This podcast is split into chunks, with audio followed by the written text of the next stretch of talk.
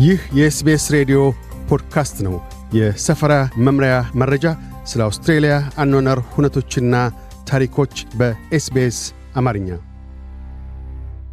የቤተሰብ የቤት ውስጥና ወሲባዊ ጥቃት አውስትሬልያ ውስጥ ዋነኛ የጤናና የደህንነት ጉዳዮች ናቸው። ከ15 ዓመት ዕድሜያቸው አንስቶ ከአምስት ሰዎች ውስጥ አንዳቸው አካላዊ ወይም ወሲባዊ ጥቃቶች ደርሶባቸዋል። ይሁንና ፍልሰተኛ ሴቶች እርዳታ በሚሹበት ወቅት ተጨማሪ መሰናክሎች ይገጥሟቸዋል። እስከ ቅርብ ጊዜ ድረስ የቤተሰብ ወይም የቤት ውስጥ ጥቃት የህብረተሰብ ሳይሆን የግል ጉዳይ ተደርጎ ይወሰድ ነበር። ይሁንና በርካታ አውስትራሊያውያን በቤተሰብ አባላት የጥቃት ሰለባዎች ስለመሆናቸው በስታሲክስ ተረጋግጧል። በአብዛኛው የቤተሰብ የቤት ውስጥና ወሲባዊ ጥቃት ሰለባዎች ሴቶች ናቸው። ከስድስት ሴቶች አንዷና ከስምንት ወንዶች አንዱ በፍቅር ተጓደኞቻቸው አካላዊ ወይም ወሲባዊ ጥቃት ደርሶባቸዋል። በደቡብ አውስትሬሊያ የህፃናት ጥበቃ ማዕከል የቤት ውስጥና የቤተሰብ ጥቃት ተጠባቢያ ዶክተር ናዳ ኢብራሂም የቤተሰብ ውስጥ ጥቃት በቤት ውስጥ ወይም በቤተሰብ መካከል የሚደርሱ የማናቸውም አይነት ጥቃቶች መገለጫ ቃል ነው በማለት ያስረዳሉ። ስለ ቤት ውስጥ ጥቃት ስንናገር አካላዊ ስለሆኑቱ ብቻ አይደለም። ጥቃት የፋይናንስ፣ የትንኮሳ ወይም የኃይል ቁጥጥር ማድረግን የመሳሰሉ በርካታ ስነ ልቦናዊ ጉስቁልና የመሳሰሉ ገጽታዎችን ይይዛል። ዶክተር ኢብራሂም እስካሁን ድረስ ጊዜ ያለፈበት አስተሳሰብ ይዘው ያሉና ጥቃት ከአካላዊ ጥቃት ውጪ በሆነ መልኩ ወይም በተለያዩ መንገዶች እንደሚደርሱ መገንዘብ ያልቻሉ የተወሰኑ ሰዎች እንዳሉ ሲያስረዱ አንዳንዴ በተወሰነ ባህል የቤት ውስጥ አመፅን ከአካላዊ ጥቃት ውጭ ያለመረዳት ይኖር ይሆናል። አካላዊ ጥቃትን ጎልቶ በመታየቱ ሳቢያ አይታገሱ ወይም አይቀበሉት ይሆናል። ይሁንና ሌሎች የቤት ውስጥ ወይም የቤተሰብ ጥቃትን ለይቶ ለማየት ያወካቸውም ይሆናል። በተለይም እንደ በቃላት ለጉስቁልና በመዳረግ በስነ ልቦናዊ ወይም የፋይናንስ ወይም ማኅበራዊ እንግልት ሳቢያ ከማኅበረሰባት መገለልን መለየት ይሳናቸዋል ብለዋል። በተወሰነ መልኩ ሃይማኖታዊ እምነቶች ወይም ከዘመድ አዝማድ የሚደርሱ ጫናዎች በቤት ውስጥ የጥቃት ሁኔታዎች ላይ ውስብስብ ነገሮችን ሊያክሉ ይችላሉ። ሁሉም የቤተሰብ ጥቃት አገልግሎት ሰጪ ኤጀንሲዎች ባህል ተሻጋሪ ብጅታዎችን ለመቋቋም ብቁ ላይሆኑ ይችላሉ።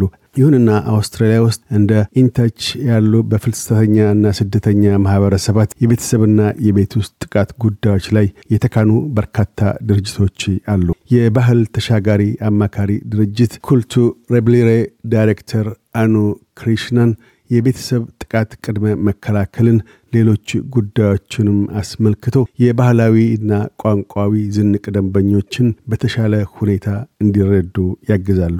አንዳንዴ የፍልሰት ጨና በራሱ ለቤት ውስጥ ጥቃት ቀስቃሽ ሊሆን እንደሚችል ሲያሳስቡ በፍልሰተኛ ማህበረሰብ ውስጥ ከአዲስ ባህል ጋር ራሳቸውን የማዋደድ ረብ ያለው ስራና ሙያዊ ድሎችን ፈልጎ የማግኘት ተጨማሪ ጭንቀት አለባቸው።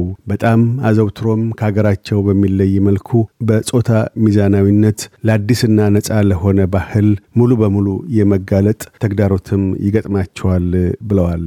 ወይዘሮ ክሪሽናን አክለውም የቤተሰብ ጥቃት ቅድመ መከላከል ፍቱን የሚሆነው መላው ማህበረሰብ ተሳታፊ ሲሆን እንደሆነ ሲያመላክቱ ሴቶች ድፍረት ወይም በራስ መተማመን ኖሯቸው እርዳታን ጠይቁ በርካታ ድጋፍ ሊኖር ይገባል። በአብዛኛው ከፍቅረኛ ጋር የተያያዘን ጥቃት ሪፖርት ማድረግ ከሀፍረት ጋር ስለሚያያዝ ሴቶች ያንን አያደርጉም። ያን ሀፍረት መክላት ይገባናል። መናገር ተገቢ እንደሆነ እነሱ ሊወቀሱበት እንደማይገባ ልነግራቸው ይገባል ብለዋል።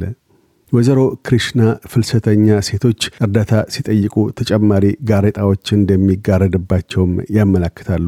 በአብዛኛው የተገለሉና ወዴት መሄድ እንዳለባቸው እንደማያውቁ ሲገልጡም ሪፖርት ለማድረግ ይፈራሉ። ሪፖርት ቢያደርጉ እንኳን መሄጃቸው የት ይሆናል? የሌሎችን ሰዎች እርዳታ መቀበል ወይም ወደ ሴቶች መጠለያ ማምራትን አልለመዱም። እኒያ መጠለያዎች ምን ሊመስሉ እንደሚችሉ በአእምሯቸው ውስጥ ቀድመው የተቀረጹ እሳቤዎች አሉ። በርካታ ሴቶች የቪዛ ችግሮች አሉባቸው። እናም ለመኖሪያ የሚሆን ውጫቸው በፍቅር ጓደኛቸው ላይ የተመረኮዘ ይሆናል። አንዳንዴም ልጆቻቸውን ይዘው የመውጣት አቅም የላቸውም ይላሉ።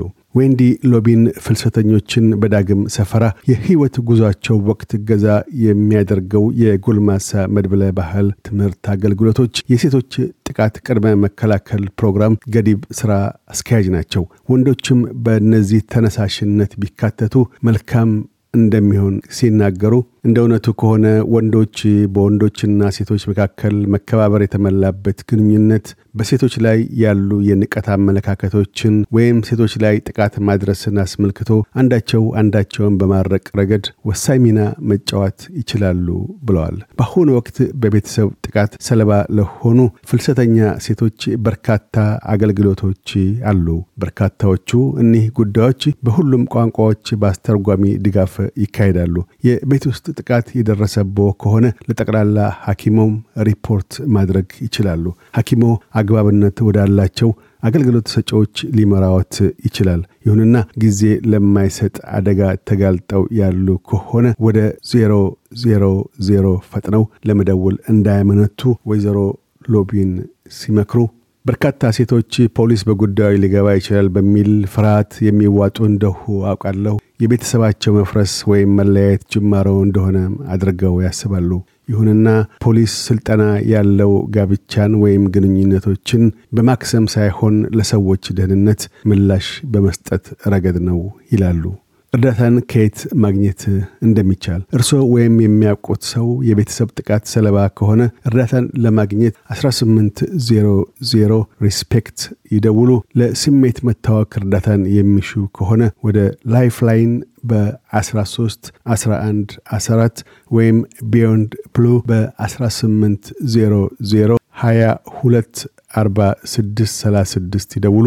አስተርጓሚ የሚሹ ከሆነ 13 14 50 ይደውሉ።